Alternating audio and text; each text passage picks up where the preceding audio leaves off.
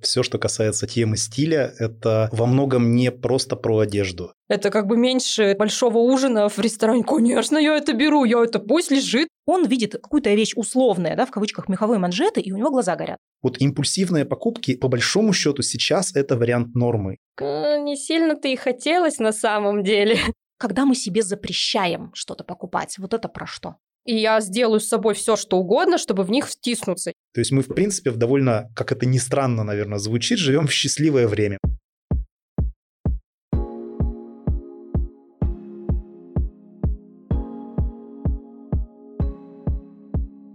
Привет! Вы слушаете подкаст «Гардероб по любви». Подкаст о том, как подружиться со своим гардеробом и найти свой стиль. Меня зовут Марина Степанова. Я стилист, эксперт по стилю с опытом работы более 15 лет и бизнес-тренер. В этом сезоне в подкасте появился сериал про Машу, и это его вторая серия. Первая серия, в которой мы протестировали этот формат, называлась «Я чувствую себя королевой Авито» и вышла в марте. В этой серии мы говорили о том, как безболезненно, экологично и эффективно избавляться от ненужных вещей и куда с пользой и удовольствием пристроить то, что осталось после расхламления. Как закончите слушать этот выпуск, обязательно вернитесь к первой серии, если вы ее пропустили. Героиня нашего сериала – Маша, мама двоих детей, наставник в онлайн-школе и, как она сама шутит, абьюзер по отношению к собственному гардеробу. Маша много изучала, пробовала, даже обращалась к стилисту и выглядит на самом деле хорошо, только иногда в этом сомневается. А вот гардероба по любви у Маши пока не получается. То есть комплекты не всегда складываются, спонтанные покупки случаются, одежда не всегда радует и вопросов больше, чем ответов. Вместе с вами, выпуск за выпуском, мы будем менять гардероб Маши, выстраивать стилевые опоры и развивать правильные гардеробные привычки. То есть шаг за шагом идти гардеробу по любви. Присоединяйтесь. Интервью и эксперименты в этом подкасте тоже остаются, но будут выходить в качестве бонусов. Например, наш последний выпуск с организатором пространства тоже вышел очень динамичным, практичным и познавательным. А сейчас к делу. Поехали! Всем привет! Сегодня мы продолжаем историю преображения гардероба Маши, как мы приводим гардероб Маши к состоянию гардероб по любви. Маш, привет! Всем привет! Привет, Марина! Давай начнем с тобой э, с итогов твоего расхламления. Напомню, что в прошлый раз мы говорили о том, что Маша расхламляет свой гардероб, убирает все ненужное, мы обсудили пути пристроя ненужных вещей, и Маша должна была попробовать какие-то новые для себя способы. Вот вообще поделись, как у тебя идет сейчас процесс расхламления, на каком он этапе, как у тебя что движется, какие есть сложности и как ты расхламлялась. Сложности есть, да. Например, я забрала от мамы свитер обратно, который еще в прошлом году я привезла. Он там полежал, полежал, и я его забрала обратно. Нового я попробовала. Я сходила на своп. Было очень интересно, потому что это первый раз, когда я приходила на своп принесла несколько вещей, причем, что самое классное, я взяла с собой маму, и мы вот привезли как раз вот те вот самые вещи из Те, этого... что ходили по треугольнику Карпмана. Да, из отстойника, так сказать.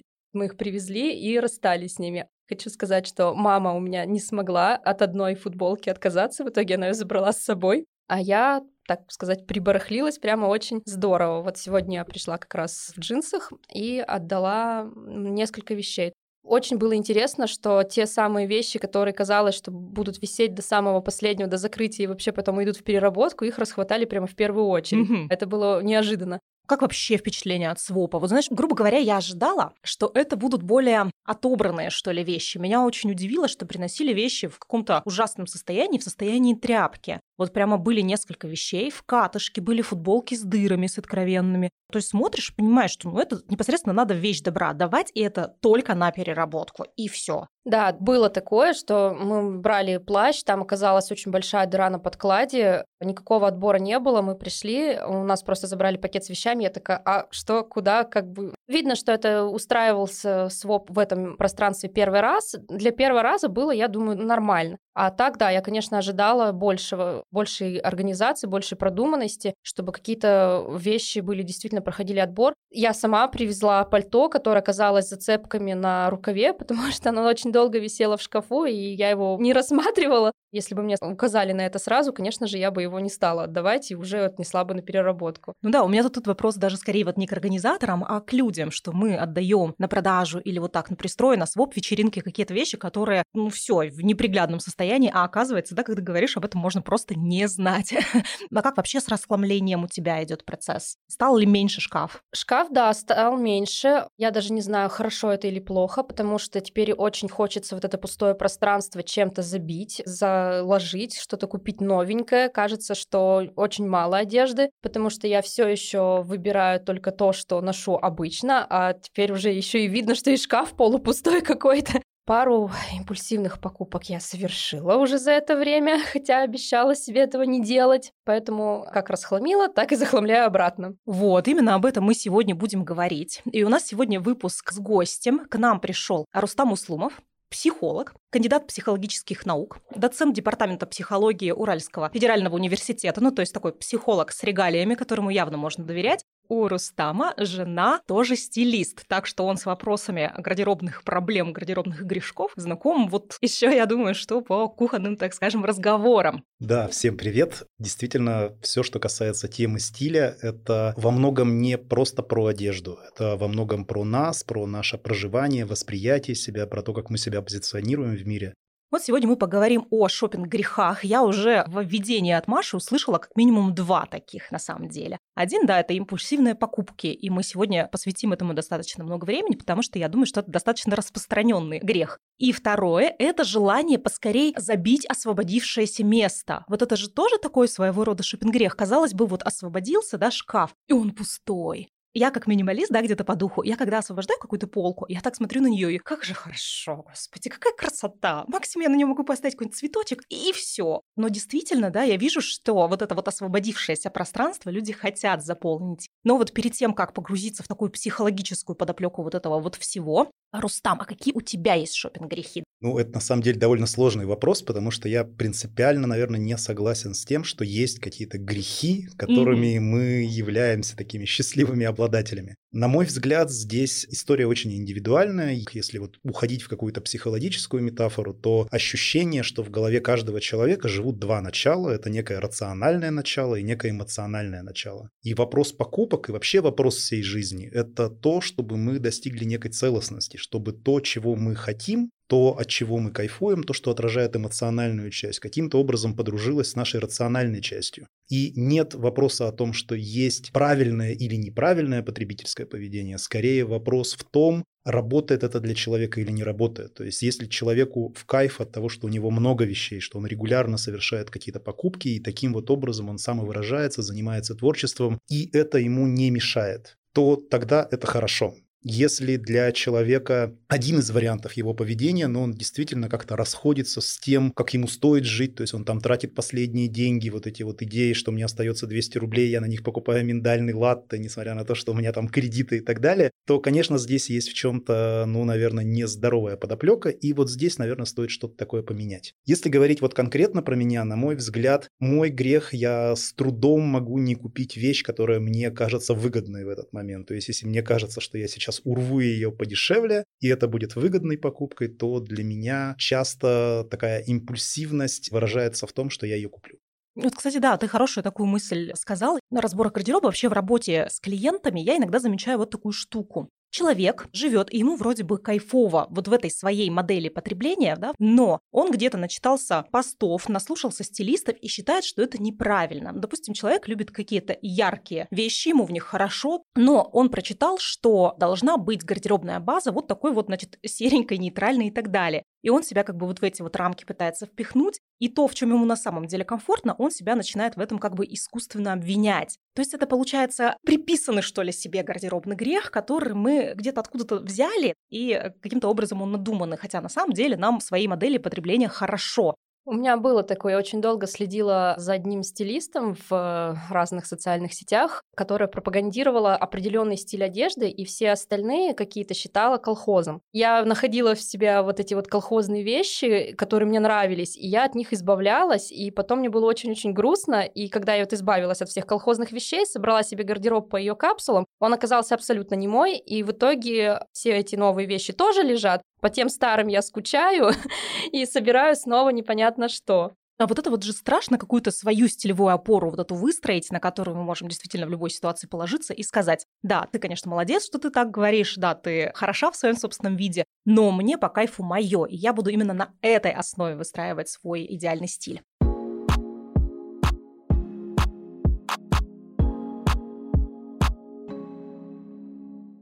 Так, ну что, давайте про спонтанные покупки. Да, моя последняя Начнем спонтанная покупка. Я ждала свою подругу в торговом центре, она задерживалась, и я решила просто зайти посмотреть в магазин, просто посмотреть, что там новенького привезли.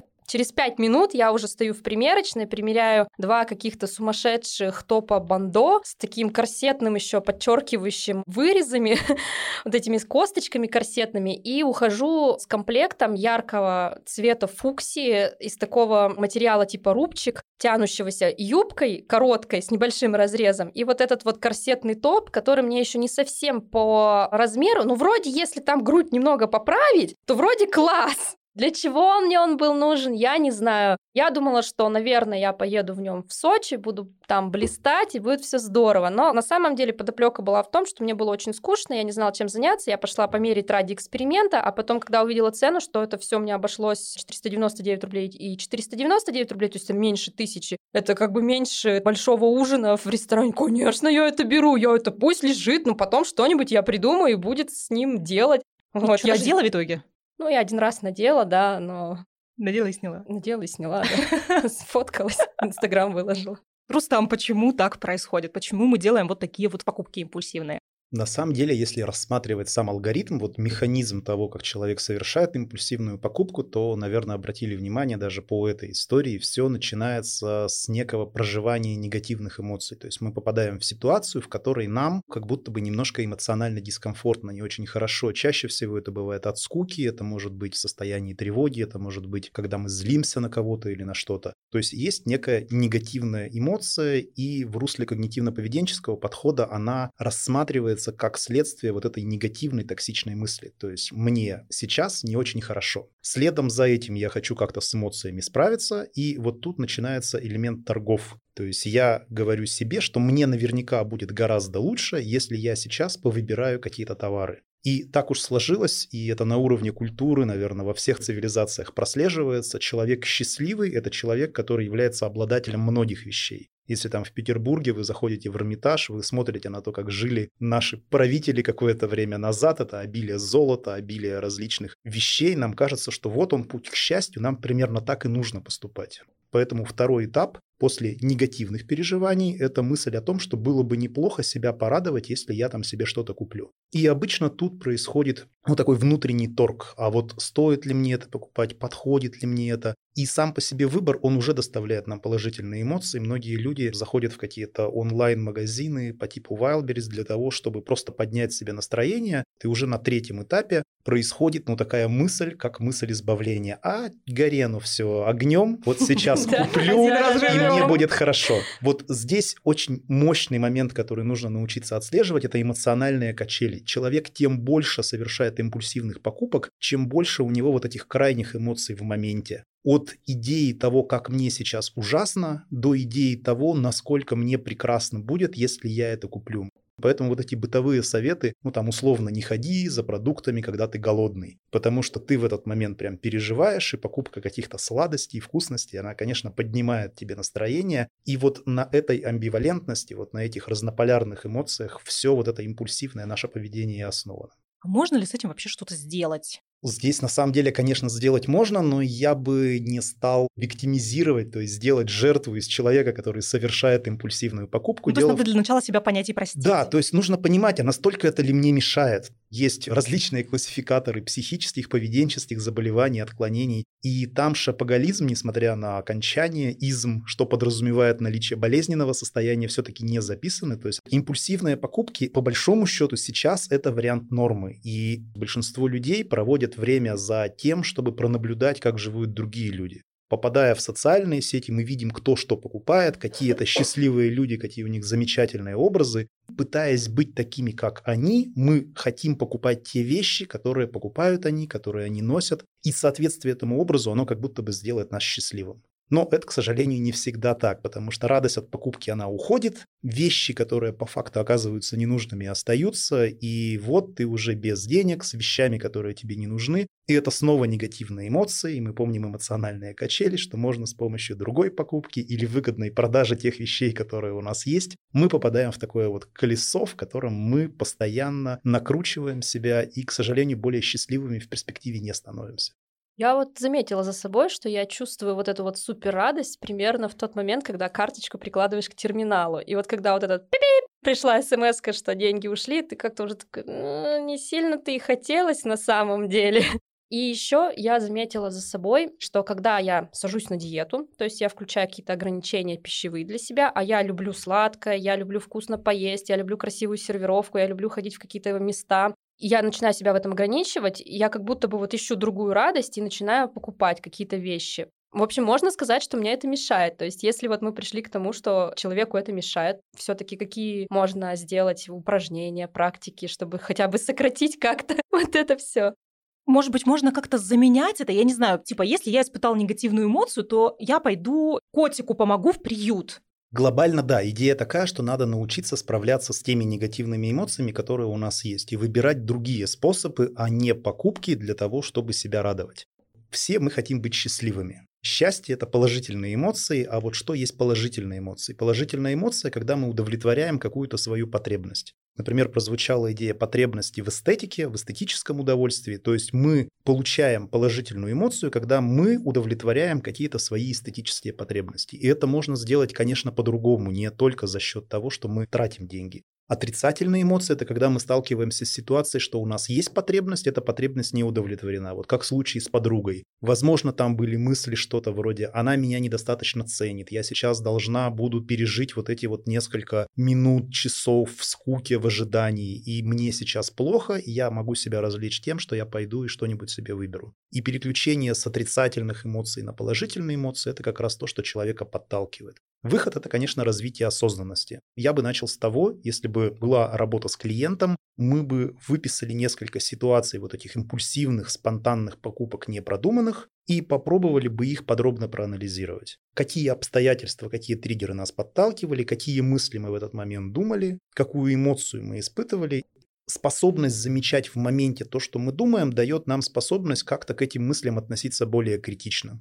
У нас есть любимая шутка с подругой, что когда же мы уже сменим вот эти вот негативные, неправильные зависимости и начнем уже зависеть от спорта и правильного питания. Можно как-то заменить одно на другое? На самом деле такой выход есть. Чтобы чем-то заниматься, у нас же просто очень такой популярный тезис, который везде постулируется, что человек должен выходить из зоны комфорта. А выход из зоны комфорта – это, по сути, отсутствие положительных эмоций. И так не работает психика. Когда мы видим какого-то стройного, красивого, успешного человека, нужно прежде всего понимать, что он от этого образа жизни кайфует, то есть он получает от этого удовольствие. А мы получаем удовольствие от того, что лежим на диване, едим сладкое и что-то еще. То есть, чтобы поменять одно на другое, надо начать что-то делать. В отечественной психологии есть такой очень громкий механизм, очень непонятный по звучанию. Он звучит как смещение мотива на цель, но простым языком это аппетит приходит во время еды. В тот момент, когда мы пробуем что-то новое, вот как раз тут и включается наша способность получать удовольствие от этого нового. То есть, выходя первый раз на тренировку, ну, например, на утреннюю пробежку, очень сложно от этого получить удовольствие, но нужно это совместить с каким-то приятным совпадением. Возможно, вы там на завтраках видите счастливых людей, которые после пробежки заходят за кофе.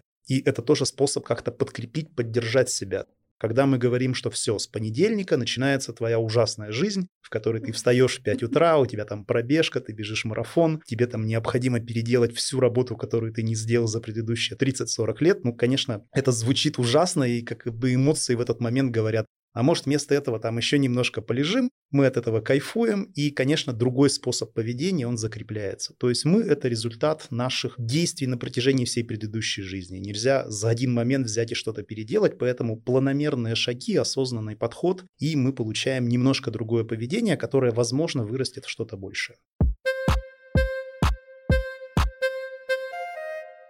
Я вот еще сейчас о чем подумала. Иногда же у нас бывает такой вот вид покупок, они может быть спонтанные или они может быть не совсем спонтанные, когда мы видим вещь, и она меньше, чем мы по размеру. О, обожаю вот, тоже да, эти да, мы в нее, значит, влезаем, как бы так еле-еле застегиваю, такой, а, похудею, и беру. Вот такая покупка с мыслью, а вдруг похудею. Вот здесь что работает? У Это меня самое или- еще хуже. У меня ноги, они немного широковаты, то есть там есть косточка. По идее, мне нужна особая какая-то обувь удобная. Но та обувь, которая продается в ортопедических салонах, она отвратительна. Ну, не считая там пару сезонов назад, когда все эти ортопедки носили. И мне всегда хочется, наоборот, что-то узкое, красивое, такое вот, чем нос длиннее, тем вот вообще лучше. Растяжителем набрызгаю, будет все отлично. И вот как раз на свопе я взяла балетки, в которые втиснулась просто буквально с мылом, потому что это буквально, я приехала домой, я намазала ноги кремом специальным для ног с ментолом, чтобы они еще как-то анестезию провели мне.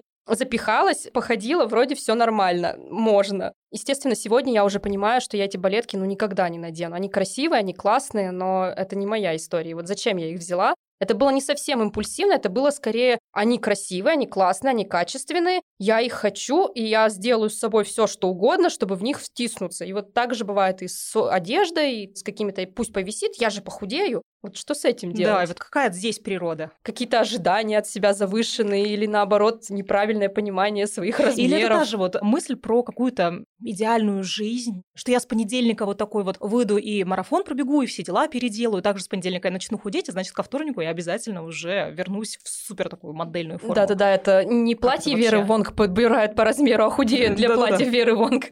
На мой взгляд, это, конечно, метафора принятия или непринятия себя. И вот можно было бы перенести просто эту ситуацию, например, по отношению к собственному ребенку. То есть купили бы мы своему ребенку или близкому человеку любимому вещь, которая неудобна. И, скорее всего, не купили бы. То есть получается, что мы как будто бы собой готовы пренебрегать в этой ситуации, и мы не ценим свой комфорт, мы не ценим то, насколько нам хорошо, насколько нам удобно, и мы готовы пойти на какие-то ограничения ради мнимых каких-то преимуществ, которых, может быть, и вообще не будет. Здесь, на мой взгляд, еще немножко ну, отдает по акценту идеи самоповреждающего поведения. То есть я что-то делаю, чтобы умышленно себе навредить. Вот, дескать, ты не такая, какой я хочу себя видеть. Поэтому ты будешь страдать в неудобной одежде, ты будешь носить то, что тебе, может быть, некомфортно, не нравится. И это такая довольно грустная история, потому что хочется, конечно, себя любить, и мы все как-то внутренне понимаем, что мы должны себя любить и должны ценить себя. Но проблема в том, что если мы все свои мысли там отследим на протяжении дня, то мы регулярно будем сталкиваться с идеями, что мы себя на самом-то деле не особо и любим. Мы часто себе говорим какие-то обидные вещи, то есть в самом мягком варианте там «соберись, тряпка», или там «сколько можно переедать, ты посмотри на то, как ты выглядишь». Но если мы это безо всяких купюр представим, мы увидим, что это довольно жесткие слова, которые мы бы никогда не потерпели со стороны в свой адрес. Но сами себе мы их регулярно произносим. Наши эмоции – это как наш внутренний ребенок, которого нужно научиться баловать, радовать и научиться делать его счастливым. Если мы не можем сами себя счастливить, то как мы можем вообще претендовать на то, что мы чего-то в жизни добьемся? Я вот тоже перед записью этого подкаста такая думала, а какие вообще мои шопинг-грехи? Совершала ли я когда-нибудь эмоциональные такие импульсивные покупки? И реально я свободна от этого, представляете? Вау, Марина, выйди и зайди нормально. Да. И я сейчас это уже слушаю и думаю, ага, а почему? Я ведь на самом деле очень эмоциональный человек. Я просто капец какой эмоциональный человек.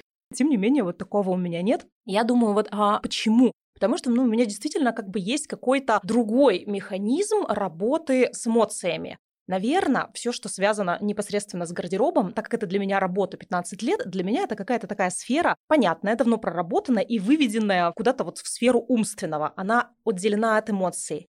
С эмоциями, видимо, я, ну, действительно справляюсь таким другим способом. Мой сейчас в последнее время самый любимый способ — это випасана, в которую я вообще один раз бывав влюблена, потому что, ну, это действительно такая штука, в которой я нашла для себя вот этот вот момент принятия своих эмоций. Ну да, есть плохая эмоция, это часть меня, это нормально совершенно. Она пройдет, и она сменится на хорошую эмоцию. И вот ничего такого не надо делать в моменте, потому что все проходит, все течет, все меняется. У меня другие грехи. Я иногда люблю в плохой эмоции впасть в какую-нибудь прокрастинацию, лежать, тупить и говорить, а, какие все козлы.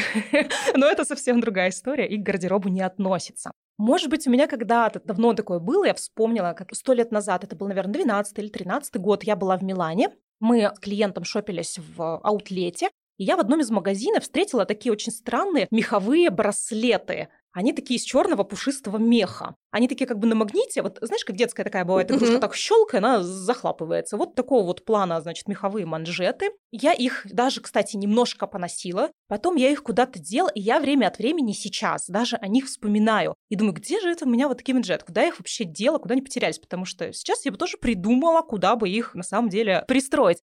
Вообще я бы гардеробные грехи клиентов разделила бы на две части. Одни люди, у них такие грехи в сторону именно вот шопоголизма. Я покупаю себе что-то лишнее и потом переживаю из-за этого. Типа я купила спонтанно, я купила не тот размер, я купила то все 5 но то, что мне не нужно. Как говорится, где были мои глаза, когда я это покупала? Есть другая история, когда человек не покупает себе то, чего он хочет или то, что ему нужно. Это тоже ведь такая ситуация, это достаточно интересная, специфическая и человека не радующая, потому что он остается в итоге ни с чем. К примеру, вот про вот эти вот меховые манжеты. Есть люди, у которых действительно есть какая-то такая мысль, что гардероб должен быть максимально функциональным, и все совсем сочетается. Мы ходим с таким человеком по магазинам, он видит какую-то вещь условная, да, в кавычках меховые манжеты, и у него глаза горят. Я такая, давай купим. Но видно же, что у человека глаза горят, а видно сразу по реакции тела, что человеку вещь нравится. Он бы носил ее. Да даже если бы не носил, он бы купил ее, она бы как-то радовала. Но человек отказывается, говорит, ну как бы зачем оно мне? Я не буду.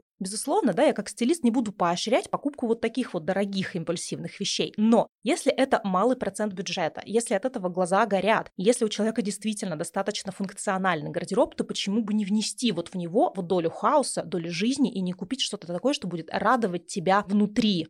Когда мы себе запрещаем что-то покупать, вот это про что? Еще бывает, что запрещаешь себе покупать какие-то дорогие вещи. То есть ты уже вроде решил, что тебе нужны осенние ботинки увидишь какие-то супер дорогие ботинки, думаешь, блин, ну они классные, они крутые, они мне очень нравятся, они вообще супер, они удобные, они все подходят, но они слишком дорогие. А потом ты идешь в соседний магазин и покупаешь какие-то такие же вроде ботинки, но подешевле. Но они уже не такие, как ты выбрал, не такие классные. Потом ты ходишь в этих ботинках и все равно мечтаешь о тех. Мне кажется, это очень напоминает такую стратегию поведения, как перфекционизм. То есть современный человек, он хочет быть идеальным. Но, к сожалению, перфекционизм, что очень такая социально одобряемая стратегия. То есть, если вы ищете себе, например, человека, который сделает вам сантехнику, вы, скорее всего, захотите, чтобы этим занимался перфекционист. То есть, перфекционист – это такая наша надежда и опора, и мы верим, что вот придет человек, который сам помешан на том, чтобы все было идеально. Вот в отношении себя мы тоже часто перфекционисты, если мы там не можем какие-то сферы своей жизни проконтролировать, то кажется, что уж покупка-то вещей, это точно зависит от меня. И я сейчас, если покупаю вещь, особенно дорогую, она должна быть идеальна. Она не должна иметь какие-то в своей структуре вещи, которые меня огорчают. Она должна быть хороша по цене. Она должна полностью соответствовать. Но, к сожалению, жизнь, она не идеальна по своей идее. И даже в самый счастливый момент мы всегда можем найти что-то, что нас огорчает. И здесь есть еще один такой интересный фактор, который влияет. Дело в том, что чем человек умнее, чем он более развит, в когнитивном плане, тем выше вероятность того, что он будет замечать какие-то ошибки. То есть мы на протяжении всей своей жизни совершенствуемся, становимся умнее, и за счет этого мы замечаем больше несовершенств, больше каких-то недостатков, которые есть в окружающем мире. И искусство как раз состоит в том, чтобы в какой-то момент научиться останавливаться, сказать, что вот этого для меня будет достаточно.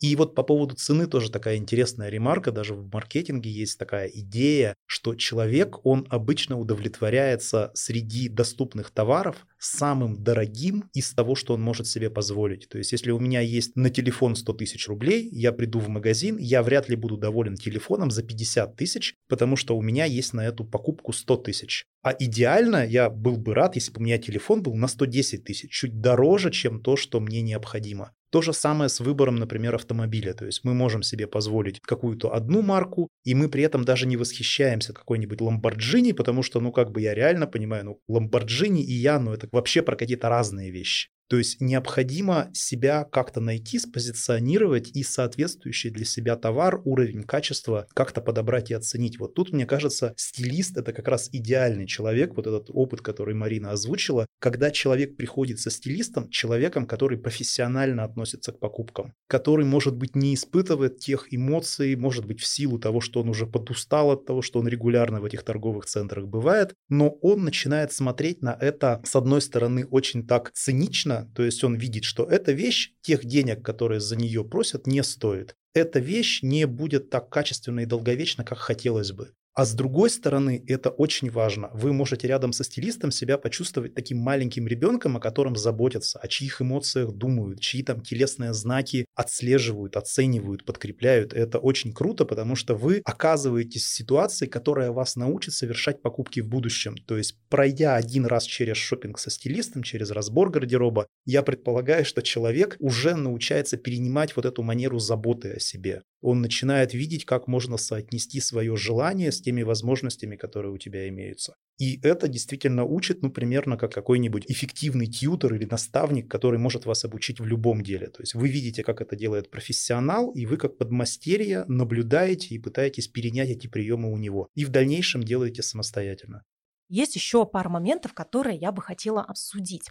Как вы вообще думаете, бывает ли когда-то какая-то импульсивная покупка или другой шопинг грех терапевтичным и прямо нужным, когда вот прямо нужно его совершить? Из-за чего я об этом вспомнила и почему я об этом подумала? У меня есть клиент, постоянный приятель, который однажды пошел и купил себе очень узкие джинсы скини. Он никогда в жизни их не носил, но у него всегда до этого был определенный комплекс, связанный с фигурой. Он переживал, что у него там ноги, ну, какие-то вот не такие. Кстати, да, вот когда кажется, что у мужчин нет переживаний по поводу своего тела, и мужчины считают, что, ой, я весь такой из себя совершенный, как это в мемах бывает. Нет, это совсем не так. Они тоже переживают, и тоже в том числе переживают из-за своей фигуры. Так вот, клиент переживал каким-то образом из-за своих ног и думал, что он далеко не все фасоны брюк он может себе позволить. Для того, чтобы его как-то раскрепостить, мы однажды во время шопинга прям провели такой эксперимент. Я его повела в магазин, очень трэшовый для него. Магазин, в котором он бы никогда ничего ни за что не купил. Мы пришли, мы напримерялись всякого просто вообще лютого трешачка из разряда вот это вот точно ты бы никогда не взял примерить. Да-да-да. Все, он примерил вот это, мы пофотографировались, и после этого у человека, ну, действительно, какая-то внутренняя одежная чакра открылась, и он понял, что, ну да, оказывается, я даже это могу. Если я это могу, то явно мои взгляды в одежде должны быть шире. И вот он для себя взял и купил эти джинсы скини, в которых он смотрелся на самом деле хорошо, и это помогло ему принять его собственные ноги как нормальные. Он никогда в них не ходил, но, как он сказал, меня очень радует, что у меня есть эти джинсы, и я в любой момент могу их надеть.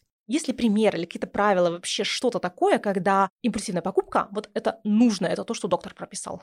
Вообще я не за импульсивность, ну, может, в русле того подхода, в котором я пропагандирую и работаю в когнитивно-поведенческой терапии, я про то, что это должно быть осмысленно, и мы обычно рассматриваем какую-то поведенческую интервенцию как некий такой эксперимент, в котором мы проверяем некую гипотезу. И обычно с магазинами, если вот я со своими клиентами, то это обычно проблема не связанная с покупками, это проблема связанная, например, с социальной тревожностью. То есть человек беспокоится, волнуется о том, что окружающие люди его не принимают, как-то негативно его оценивают. И поход в магазин как эксперимент – это чаще всего очень невинно, то есть очень маловероятно, что у вас в магазине продавец оскорбит. Это почти невозможно, что там официант на вас накричит. То есть это люди, которые профессионально будут по отношению к вам доброжелательны обязательны. И вот здесь можно действительно провести какой-то эксперимент, то есть прийти, перемерить то, что нравится, и ничего не купить, и при этом увидеть, что ничего там кошмарного, страшного, осуждающего в отношении вас не произошло.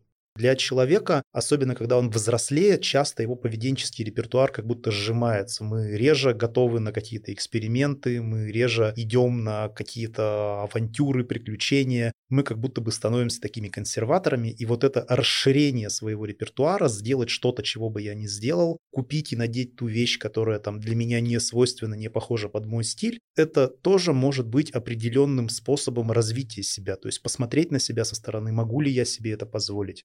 Поэтому, на мой взгляд, если что-то делать такое необычное, то, конечно, лучше это спланировать, чтобы потом проанализировать и сказать себе, что вот я там на какую-то инновацию для себя пошел. Но если это идея отдаться просто на волны эмоций и сходить накупить все, что мне абсолютно не нужно, потом сидеть над этим думать, я, по крайней мере, не представляю, как такое поведенческое изменение может принести пользу человеку. То, что нужно себя расширять, то, что нужно на себя под другим углом смотреть, это, безусловно, да.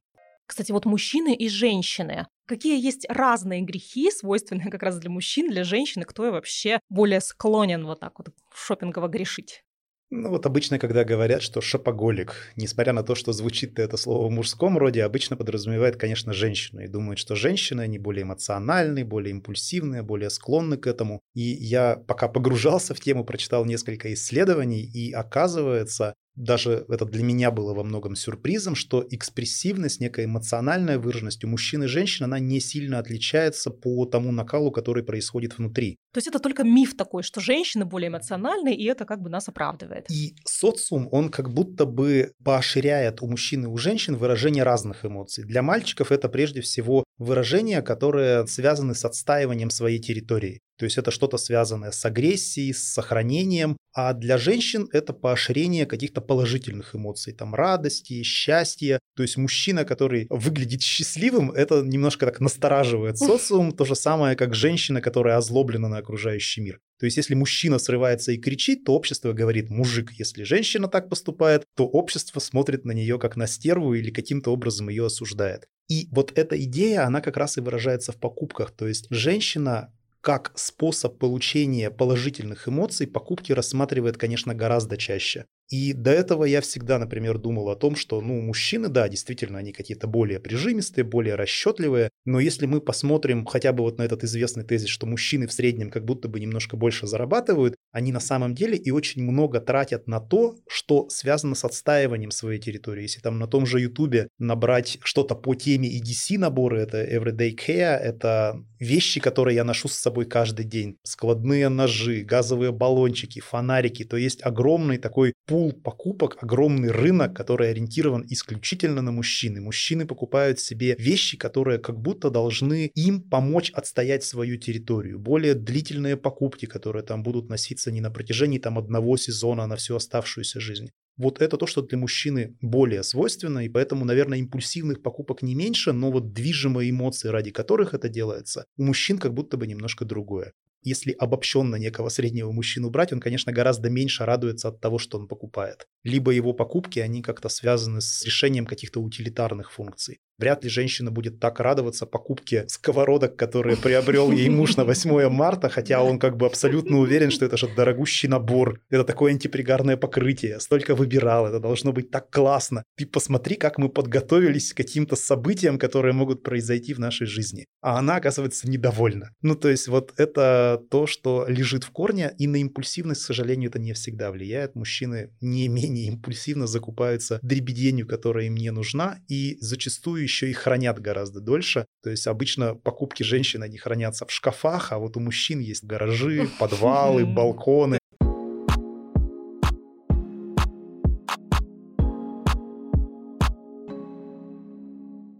А вот что касается вообще детей, Маша, у тебя двое детей. Я сейчас тоже живу с ребенком своего мужчины. У маленьких людей уже формируются вот эти вот модели потребления. Да, вот что я вижу, например, по нашему случаю.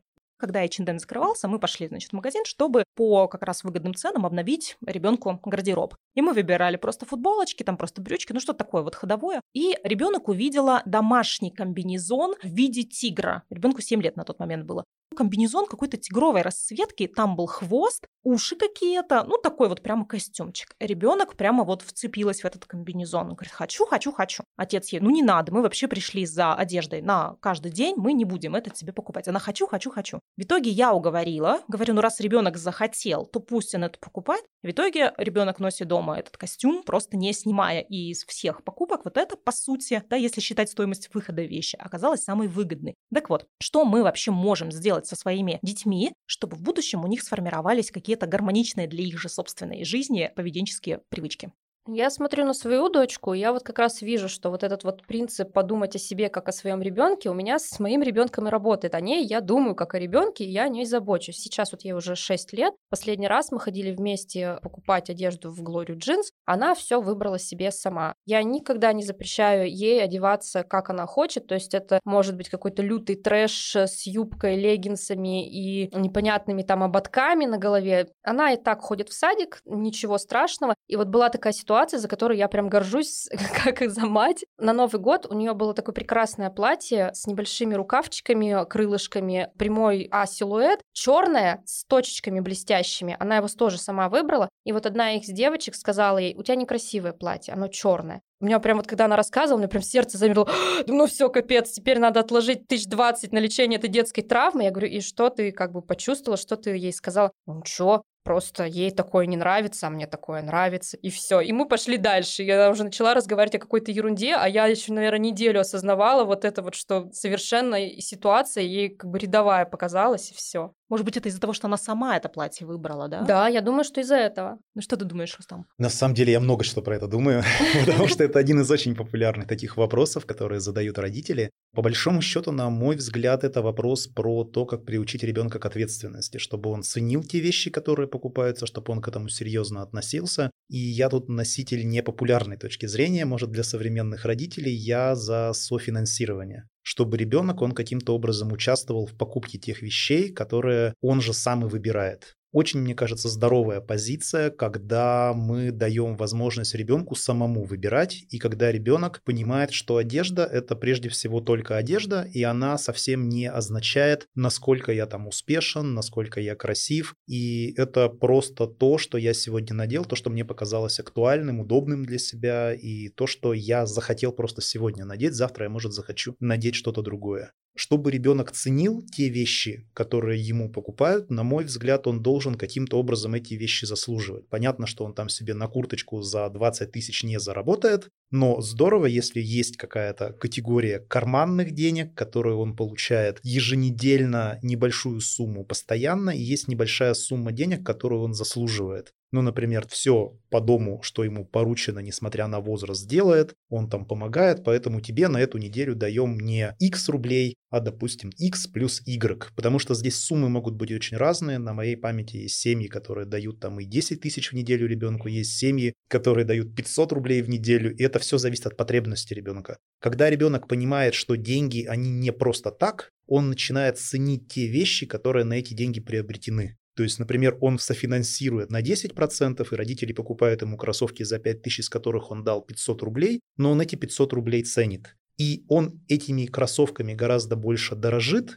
и он гораздо лучше за ними ухаживает, следит, чтобы они не порвались, не хочет их потерять, потому что большинство родителей замечает, что дети не особо ценят. Как будто бы это просто там с неба валится, и он к этим вещам относится как само собой разумеющимся, тем более сейчас очень многие дети неплохо манипулируют с помощью каких-то скрытых эмоциональных крючков родителям, говорят фразы что-то вроде «А вот Вася, мама, купила вот такое-то платье». Ну, я, конечно, не могу на это рассчитывать, мы же не такие богатые, как Васины родители. И вот в этот момент мама с себя последние вещи снимает, отдает, берет себе третью работу. Да, то есть здесь как бы ребенок очень четко научается манипулировать своими родителями и при этом, к сожалению, не особо ценит то, что у него есть. Поэтому, конечно, тут мы пример для своих детей. Дети должны видеть, как родитель относится, как он покупает, насколько ему, может быть, и трудно это дается, и насколько он ценит те вещи, которые у него есть. И он перенимает эту культуру, и эта культура, она будет лежать в основе его потребительского поведения в будущем.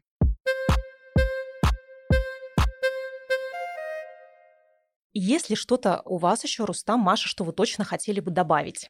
Я бы на самом деле упомянул бы, наверное, две вещи, которые не проговорил, но, возможно, вы их слышали, когда говорили вообще про потребительское поведение. Первый момент – это момент, связанный с дофамином. Дофамин – это такой популярный очень гормон сейчас, это гормон удовольствия, то есть когда мы что-то делаем, то, что нам приятно, наша эмоциональная сфера получает удовольствие за счет того, что выбрасывается дофамин. И, к сожалению, в современном мире так уж повелось, что дофамина в нашей жизни очень много. То есть мы, в принципе, в довольно, как это ни странно, наверное, звучит, живем в счастливое время. Мы регулярно питаемся, у нас есть возможность и материальная, и возможность во времени выбирать и покупать себе вещи. Мы счастливы со своими близкими. То есть мы довольно много регулярно получаем дофамина, который делает нас счастливыми. И вот здесь импульсивные покупки и вообще сам выбор вещей, он может приносить удовольствие. И зачастую для того, чтобы действительно насладиться пищей, которую мы едим, нам нужно какое-то время побыть голодными.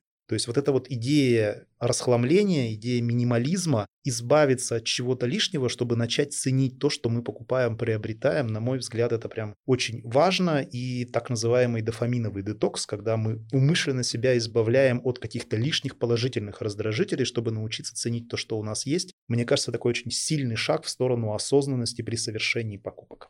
Я прямо вчера видела рилс, где молодой человек отказался на неделю от всего дофамина лишнего, то есть он не ел сладости, он э, не сидел в социальных сетях, ничего не покупал, не слушал музыку даже и, по-моему, не читал книги. Я как раз смотрела на этот челлендж и думала, блин, круто, но меня смущало, что я увидела его не в учебнике по психологии, не какой-то человек-специалист мне это сказал, а вот сейчас мне прям интересно. То есть это стоит попробовать сделать очень, к сожалению, напоминает такой мем, когда человек отказался от сладкого и потом понял, что, оказывается, жизнь может быть еще невыносимее, чем, чем до этого.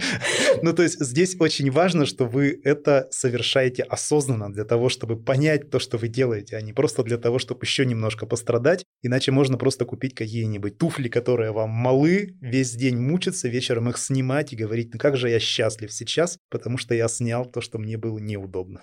Ну, еще мысль, но она скорее такая небольшая. Это мысль о том, какие у нас есть убеждения, которые нас заставляют покупать. Вот если вы слышите что-то подобное в своей голове, то, скорее всего, это такой звоночек, что вы сейчас совершите ошибку. Первая мысль, что если я не куплю эту вещь, то у меня в жизни произойдет какая-то существенная трагедия, я буду необыкновенно страдать. И это, скорее всего, такой звоночек. И вторая идея, что если вы купите какую-то вещь, то вы вдруг станете самым счастливым человеком на Земле, что это вам принесет какое-то необъятное удовольствие. К сожалению, и первое, и второе – это все-таки такое обобщение, излишняя категоризация. Вещи, они остаются только вещами, они не сделают вас абсолютно счастливыми, их отсутствие не сделает вас абсолютно несчастными. Поэтому нужно относиться к этому немножко проще, и тогда вы начнете ценить не то, что на вас надето, а то, на что вы это надели, то есть самих себя, свое тело, свои эмоции, и это сделает вас в конечном итоге стратегически гораздо более счастливым, чем там дорогущие часы, которые вы, например, себе купили. Рустам, спасибо тебе большое за твои идеи. Нам с Машей было очень интересно. Есть ли у тебя какое-то для Маши задание, что она может сделать в ближайшие как раз две недели, чтобы повысить осознанность своего гардероба? Я думаю, что можно попробовать проанализировать как раз ситуации, в которых были совершены импульсивные покупки, и попробовать их прописать. То есть выписать 3-4 ситуации в жизни, которые действительно по итогу, как выяснилось, покупки были излишними, импульсивными, они не принесли пользы, не принесли того удовольствия. Какие типичные эмоции, какие ситуации, какие мысли к этим покупкам подталкивают, чтобы в дальнейшем научиться их замечать. Есть тоже в когнитивно-поведенческой терапии очень крутое такое упражнение, когда мы учимся замечать свои мысли. Наверное, это совпадает немножко с випассаной как идеей. То есть можно себе представить поезд, который проезжает мимо нас, и очень-очень много вагонов. И на каждом вагоне что-то написано. Это вот та идея, которая нам приходит в голову. Так о чем я сейчас думаю? И вот, значит, вагон прошел. А следующая мысль какая? Вагон прошел, следующая мысль. Так, эта мысль уже была, это как в первом вагоне, а вот следующая. И очень важно для себя понять, что те эмоции, которые мы испытываем, те мысли, которые мы думаем, они нас не обязывают что-то делать. То есть, если нам пришла в голову грустная мысль, мы не обязаны грустить. Если нам пришла в голову там радостная мысль, мы не обязаны радоваться. Если нам пришла мысль купить какую-то вещь, мы не обязаны покупать. К этому нужно относиться, ну, как к некой информации, которую нам подсказывает наш мозг. Вы можете себе представить себя руководителем какого-то крупного предприятия, которому секретарь принес некий доклад о состоянии на рынке. Вы можете отреагировать на это, можете не отреагировать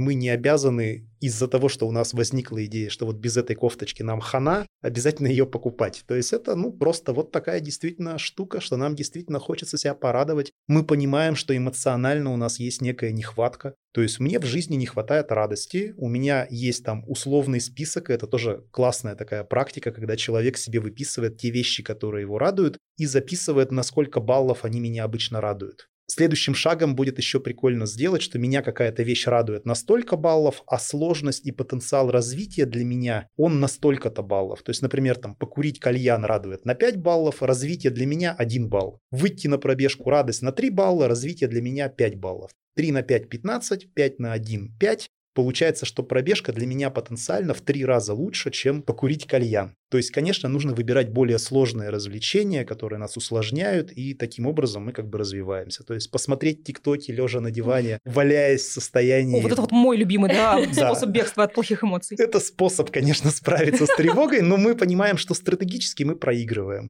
Это как, например, слушать поп-музыку или сходить в оперу. Опера сложнее, опера тяжелее, но это то, что нас потенциально может развивать. О, я очень хочу составить себе такой список. Особенно мне вот понравилась идея, что нужно что-то, что тебя радует, умножать на вот этот потенциал. Потому что, mm-hmm. да, у меня были такие списки, где я все это составляла, но не было вот этой градации, поэтому, естественно, до каких-то вещей не доходило. То есть, например, встать пораньше, чтобы сделать зарядку, ну, come on, вот есть тиктоки.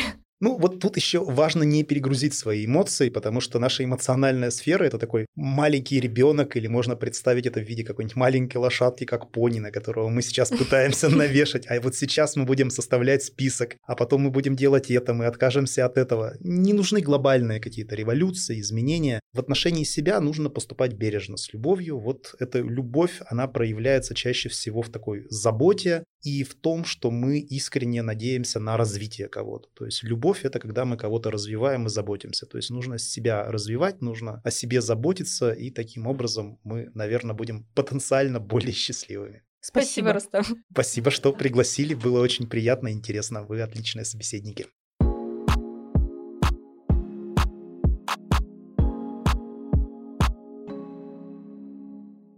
В следующий раз мы с тобой начнем больше погружаться именно вот в гардеробную тему, гардеробную структуру. И давай мы вот с какого задания начнем. Проанализируем твой гардероб по ролям, по образу жизни. Начнем такой создавать скелет структуры гардеробной. И вот что тебе нужно сделать будет к следующему выпуску. Ну, во-первых, Постарайся выписать все свои активности, которые у тебя бывают в жизни. Работа, дом, спорт и так далее и тому подобное. Ну, получится какой-то определенный список. Дальше посмотри на этот список внимательно и объедини те активности, которые требуют одного дресс-кода, ну, в которых ты можешь одеваться одинаково. Ну, допустим, да, ты мама и домохозяйка, ты можешь быть плюс-минус в какой-то одной одежде. Также ты, когда работаешь из дома, может быть, ты тоже в этом же и работаешь объединяешь те активности, которые требуют одной формы, и постарайся каким-нибудь коротеньким словом их назвать для наглядности. Допустим, дом, спорт и так далее и тому подобное. Что дальше с этим делать? Часть из этих активностей встречается достаточно редко. Ну, к примеру, отпуск пляжный, да, а также может быть какой-нибудь там юбилей любимой бабушки, там свадьба подруги и так далее. То есть какие-то очень редкие случаи. Это ситуативная какая-то история, их отдельно.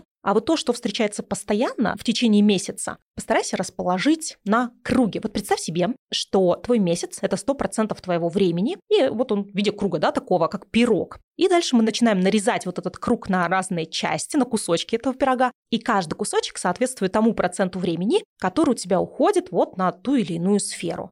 Но это еще не все. Пока все понятно. Да, мне все понятно. Я это примерно представляю в голове. А, что дальше? Дальше, да, мы берем вот эти вот основные сферы и постараемся теперь немножечко подумать по каждой из этих сфер. Постарайся подумать, какие требования к одежде есть у тебя в рамках вот этого сектора. Допустим, там дом, да, какой должна быть одежда, какой я хочу видеть свою одежду и так далее. Здесь чисто твои какие-то ощущения, да, чем это должно быть. А может быть, какие-то требования извне, которые диктуют, как это должно быть. Климат не климат, дресс-код не дресс-код. То есть вот любые требования к одежде, которые есть у тебя для вот этого сектора. Ну и в конце концов, постарайся из своего шкафа, из того именно, что у тебя осталось после чистки, достать те вещи, которые соответствуют вот этой вот сфере и посмотри на них. Посмотри на требования, посмотри на сферу. И любые выводы, которые у тебя есть о соответствии или несоответствии, запиши. И в следующем выпуске мы с тобой их обсудим. Окей? Все, хорошо, я все поняла. Я буду работать.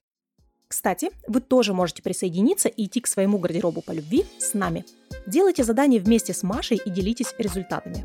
Самые интересные кейсы обязательно войдут в подкаст. Ну а если не войдут, мы в любом случае сможем что-то вам подсказать или просто за вас порадоваться. Потому что поддержка – это важно. С вами был подкаст «Гардероб по любви». И я, его ведущая, стилист Марина Степанова. Спасибо, что дослушали этот выпуск до конца. Если вам понравился подкаст, подпишитесь на меня в любимом подкаст-приложении, поставьте 5 звезд в Apple подкастах и напишите пару хороших слов в отзывах. Расскажите о подкасте в запрещенной социальной сети и отметьте меня stepanova.style. Так о подкасте узнают еще больше людей, а я буду понимать, что делаю свое дело не зря. И помните, каждый лайк, комментарий или подписка заряжены на гардеробную удачу. Проверено! Подпишитесь и на наш телеграм-канал «Гардероб по любви». Там вы можете задать все-все вопросы, поделиться обратной связью о подкасте, результатами своих упражнений и почитать дополнительные материалы. А еще вы можете угостить меня кофе. Ссылочка для донатов, как и все мои контакты, есть в описании к этому выпуску. А в следующий раз мы продолжим сериал про Машу и поговорим о том, как сделать так, чтобы было что надеть в любой жизненной ситуации. И как перестать выбирать, красиво или комфортно, и носить только то, что и красиво, и комфортно. Новый выпуск в конце апреля. Не пропустите. Взаимной любви вам со своим гардеробом. И до встречи в новых выпусках. Пока!